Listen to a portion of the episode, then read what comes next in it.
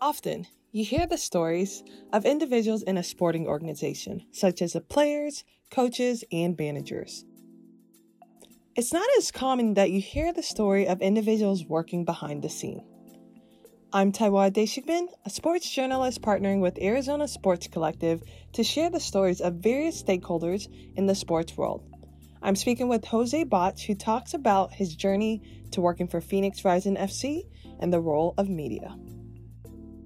Uh, yeah, I would say that sports is is is ever present in my life, has been, and I, I just couldn't see myself um, not not being interested in sports. I always find it funny when I run into people that you know they you know, when I was in grad school, remember someone, I think it was the middle of October, and, and they just kind of looked at me and was like, is, is the World Series going on right now? And for me, that's just, I can't imagine my calendar not being centered around what's happening on the sports calendars.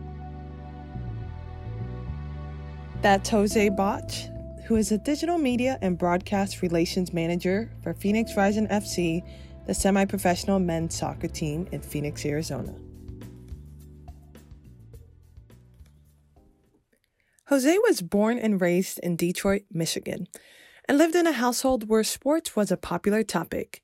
He was a three sport athlete, but he played baseball the longest, stating that baseball is certainly his favorite sport and the Detroit Tigers is his favorite baseball team to follow. Well, baseball is my, my number one sport, um, and, and, that's the one I, I, I, kept through all the way through through high school. Uh, I played basketball and, and football. Um, if anyone saw me play basketball now, they'd be shocked that I was even on a team, but it was junior high. And his interest in sports doesn't stop on the playing field. I love playing video games. I really only like playing sports video games. I'm not really into the the shooters like Call of Duty and uh-huh. and all those that you see a lot of people playing now. I'm pretty much just into FIFA, Madden, and, and the show. So while he never really played organized soccer, he certainly enjoyed watching the matches. And today, he has a favorite team among the various soccer leagues around the world. Here's why Newcastle is his favorite team, and it has nothing to do with their actual performance on the pitch looking at the EPL teams, just trying to figure out which one had the closest parallel to Detroit sports. Um, here, you know, it's better than just picking, you know, the best team at the time, which was still Man United or, or, or uh, Liverpool or, or, Arsenal. And so I kind of looked and, and Newcastle caught my eye. One, I, I really like the beer that's from Newcastle, so that was a plus. Uh, the uniforms, I, I, love the uniforms. Classic, which is kind of similar. To you know, all the Detroit teams have very classic uh, uniforms they've had forever, and that's kind of a Newcastle. Um, the area Newcastle is a very working class uh, city in, in northern England, and that kind of uh, coincides with you know the reputation that Detroit has. And then just like the uh, the Detroit Tigers, they haven't won anything in forever. So I figured I this going to say that this is the team that uh, that fits me best. So that's the team. Even before obtaining his educational degrees, he was always intrigued by sports media. He was fascinated with the ability to be creative and use different approaches to share one's story coming up through college is that you know ultimately what I really liked about journalism and, and being a reporter was you know telling stories, you know writing, um, uh, doing video, audio stuff, and that's something that you know I, I discovered I could do. Um, just about anywhere, not just as you know a reporter for the New York Times. So that's how I ended up getting into being on the media relations side and, and working on the team side of things, as opposed to working for papers. He credits his family for ingraining the importance of having an understanding of various roles in journalism. I had always been taught by an uncle who was in the in the television industry, and, and he and he had always told me that, you know, it's always good to know how to do every single job that's involved, even if you know you don't end up. You know, for him it was TV, so he knew how to you know be the producer, he knew how to be the editor, he knew how to work the cameras, and that always stuck with me. Is that you know if you know how to do everything, everything. First of all, it's it's going to make you um, uh, uh, uh, more attractive to, to prospective employers. Um, but also, you know, it just helps you understand what other people are doing. So when you become part of a team, you know, a lot of times you have to work by yourself and, and having knowing how to do all those things are important. But when you then start working with a team, you better understand what everyone's roles are and, and you can uh, better understand what, where people are coming from and, and you can work better with them. So I'm always very grateful that that was something that that was ingrained into me by my family Besides the domestic soccer leagues, he also enjoys watching the major soccer events such as the World Cup and Olympics. It was nine years ago that he became an avid follower. In 2011, when I got my first job in soccer with FC Tucson, I figured, you know, I'm probably going to have to uh, get a soccer team because everyone else has. So, from working as a writer for various publications, he shares his journey to working for Phoenix Rising FC.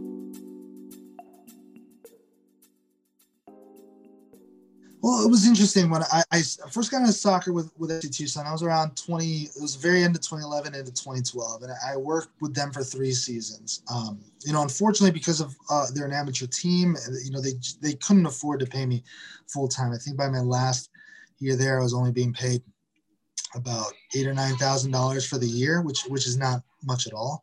Um, so I, I, had to get a job because I have student loans to pay, and, and uh, I ended up going to a company called Stretch Internet, which is basically as essentially IT support for um, colleges and universities for streaming their sporting events. So, you know that that little detour in my career was actually very important because it helped me learn the ins and outs of online streaming, which now is important, as you know. Um, so while I was there, uh, I, I uh, already knew a guy that was working with with was then Arizona United. They eventually became Phoenix Rising. You know, he's the, the media relations guy there, and so they needed help on the broadcast on their broadcast. They needed a color commentator, and so for 2015, that's basically what I did with the team is is work as a color commentator and while I was working this other job and you know the idea being oh I can get this experience and then maybe you know apply for something else down the road.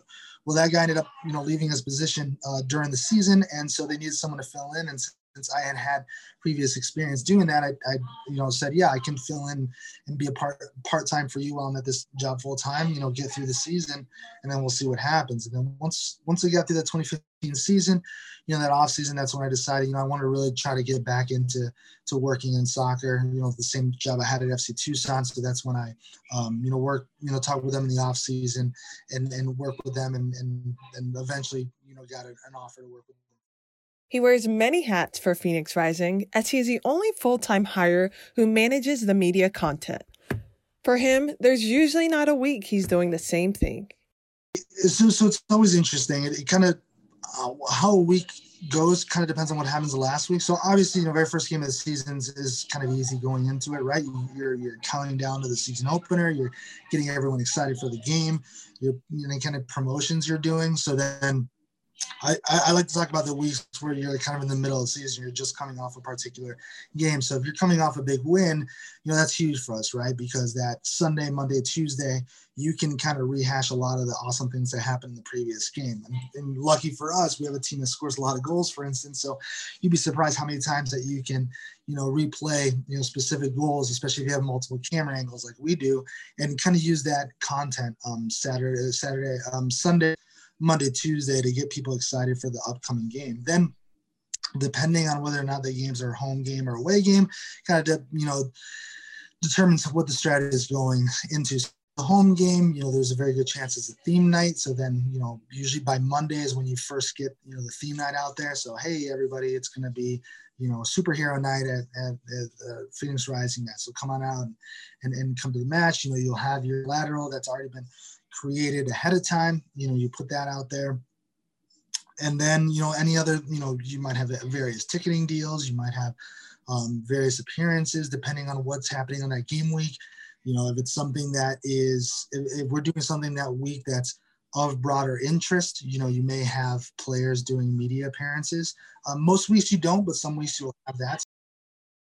With all the hard work behind the scenes, there's one goal in mind. And ultimately, the, the way I see it is, you know, we're trying to, as best as possible, give people the experience of what it's like being at a Phoenix Rising. Match or for people that have already been there, reminding them how much fun they had at a Phoenix Rising match. So to make his content a memorable experience for the fans, he realized the importance of trying different things but sees areas of improvement in the future would love one day to be be the team that sets the sets the standard for doing something a particular way. Um, but you know, such a sports in general is just very copycat. Once somebody kind of does something a certain way, everyone will do it uh, in their own way, but do the same thing. And you know, it's always fun trying to find you know what that is, and and trying to do it in a way that isn't straight up copying somebody else, but doing it in a way that's fun for your brand and, and fun for your team, and and also the players as well. Because if they're not having fun doing the content that you're making, then you know it's not going to make for very good content. With all the given roles, the most challenging aspect of his job is the mental component. I, I don't want to speak for anyone else that has my position. Uh, I, I know for me, it's it's it's a mental toll. It's very hard when you're working on content. It's very hard not to get personally attached to it. And as anyone who's been on social media can tell you, you know, there's plenty of people willing to tell you that you're not good at whatever you're doing, right? And it can be tough sometimes not to take things that are, you know, really geared toward, you know, the team or the coach or whatever, to not take that personally it'd be one thing if the only thing you saw was the content you put out. Uh, but when you see other people's content as well, you know, you're constantly reminded of what's a gold standard, what isn't a gold standard, and and and it can be difficult not to try to compare yourself. He's always brainstorming ideas to produce the very best content for his team. As a, as a team and club, you, you want to make sure that you're among the best in your league, and you want to make sure that you're you're staying on on trend with the strategies that you have.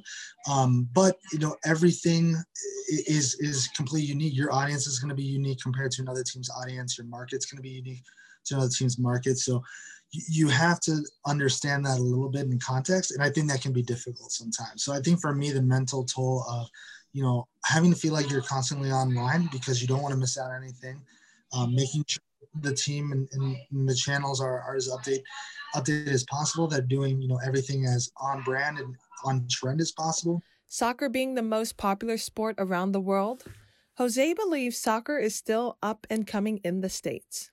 He admits that soccer media in the US is continually evolving and the content is now becoming more geared for soccer fans. When ESPN first got the broadcast rights for the World Cup in 2010, I, I distinctly remember that the the thing everyone commented on and, and, liked about it was that ESPN treated the viewer uh, like it was an intelligent soccer fan. And you know, in soccer in the U.S., you know, fans probably aren't as intelligent about the sport as they were as they are now. So that was kind of a new thing. You know, prior to that, you know, so much coverage of soccer in the U.S. was very much like, you know, what is soccer and explaining, you know, very simple rules and simple concepts. I think Fox had done previous World Cups, and, and Fox just does that in general. I'm not the biggest fan of how they cover live events, but I think that was a, a game changer for um, a, a, a kind of a, a, first game changer for soccer in the U.S. is you know ESPN broadcasting the World Cup and, and treating it like majority of the audience knows knows about soccer and talking about intelligently. And I distinctly remember so many people online saying, you know, I I, I don't really know much about it uh, about soccer, but I do appreciate you know the way they're presenting it. And and and you know, not assuming that too many people are are, are dumb for lack of a better term when it comes to soccer. So I think that was huge for uh, soccer in the U.S. in terms of how it was covered is you know ESPN coming in in 2010, I think 2014 as well, and, and covering it the way they covered any other sports. They didn't cover it like it was this you know small sport that no one's ever heard of. You know, you still see them do that with different things like darts and, and cornhole, but they, you know, they're covering it like a big tent sporting event, which is what it deserves because that's what it gets everywhere else in the world.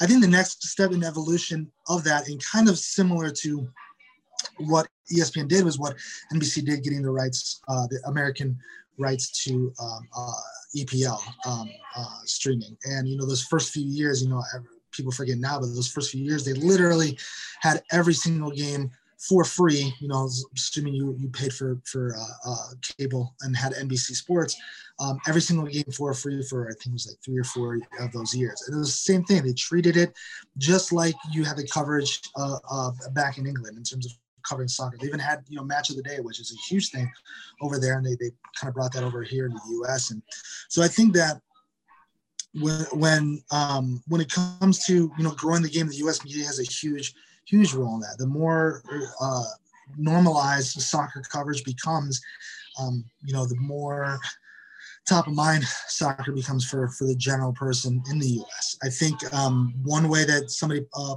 pointed out was, you know, uh, basketball in the U.S. is very similar to what soccer is everywhere else Um, you know, you just think how ubiquitous basketball is here in the U.S. You know, you have kids playing basketball at lunch that you know may not just just doing it just for fun, right? Uh, not necessarily the way that you know before when it was soccer it was like very soccer was very specialized soccer was you know just a, a, a, a, particular group of people playing it at least here in the us whereas everywhere else you know people are just randomly playing soccer whether or not they're very good athletes or not they're just playing soccer and the same thing with basketball and i think that when it comes to the growth of the game uh, really growth of any sport the more ubiquitous it is in your life uh, more that you're going to have people, you know, come up playing the sport naturally, and then obviously that just grows your pool of, of talented players. So it's not just about the people people's interest in the sport, but then also you know growing your actual talent.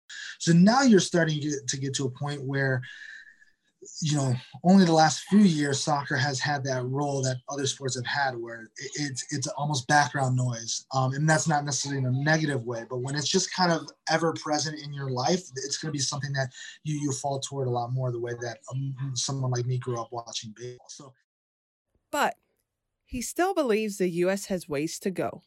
I think the the normalization of, of soccer coverage in U.S. media, um, and it's still not quite where uh, you know it's certainly not to the point of of you know football. You know, every single football team has a beat writer, a local beat writer, or a beat writer on a national um, uh, platform like ESPN. Certainly not the case with soccer yet.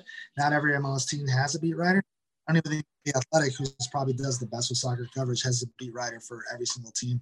Mm-hmm. But the more that happens, uh, you know, the more that you're going to get, you know, the the, ca- the casual soccer fan or the, the soccer fan that's, uh, you know, grows up because their their parents grew up watching soccer. Mm-hmm. And I think what helps grow the sport and grow the game in the U.S. is just, you know, that ubiquitous um, media coverage. So I think media is is incredibly important when it comes to that. And you know, it's gotten better, but it's still not where you know someone like me who works in soccer would like to see it.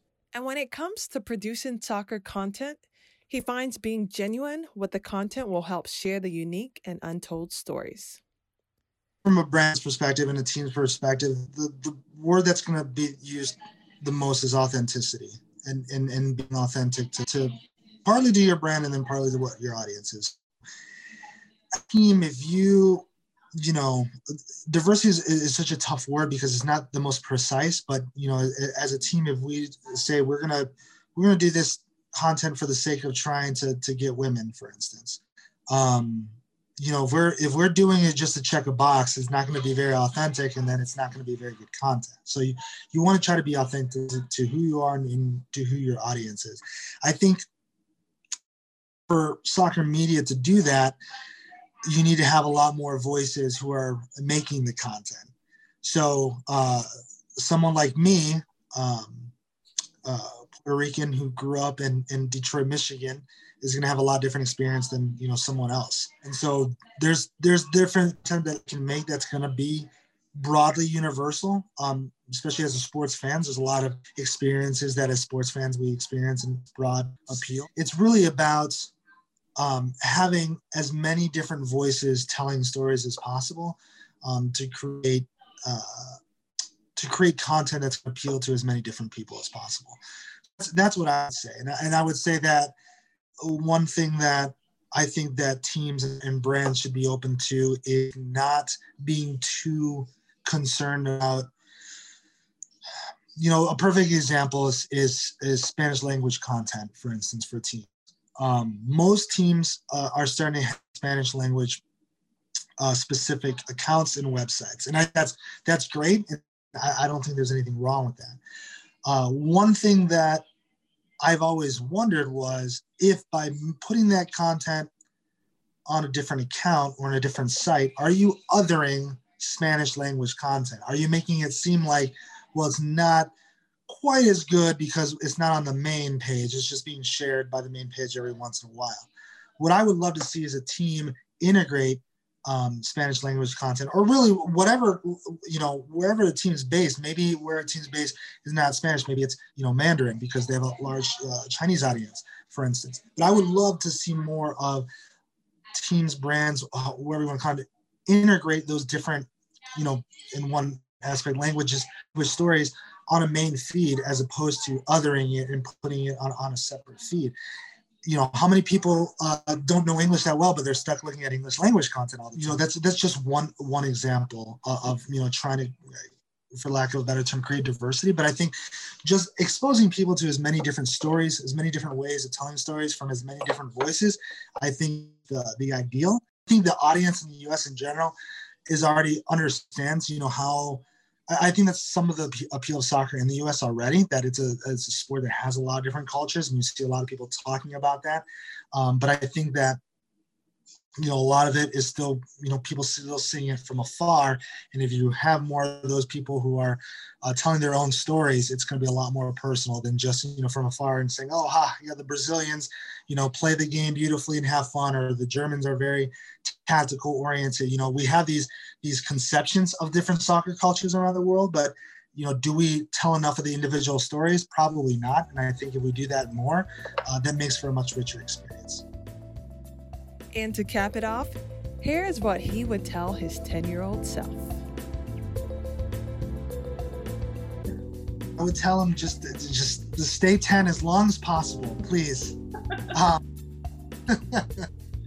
I, I think a lot of us would like to tell our, our younger selves this is, is just you know don't don't think so much about what other people are thinking about what you're doing what you're saying. You know be be authentically you. Um, try not to worry about what others are thinking and saying and, and just enjoy um, as much as possible being being yourself. And and that's it sounds corny i know and i know it's in, it's not as easy as that uh, and i get that but um, i think that just as as we could all be a little bit more kind to each other i think we could all be a little bit more kind to ourselves.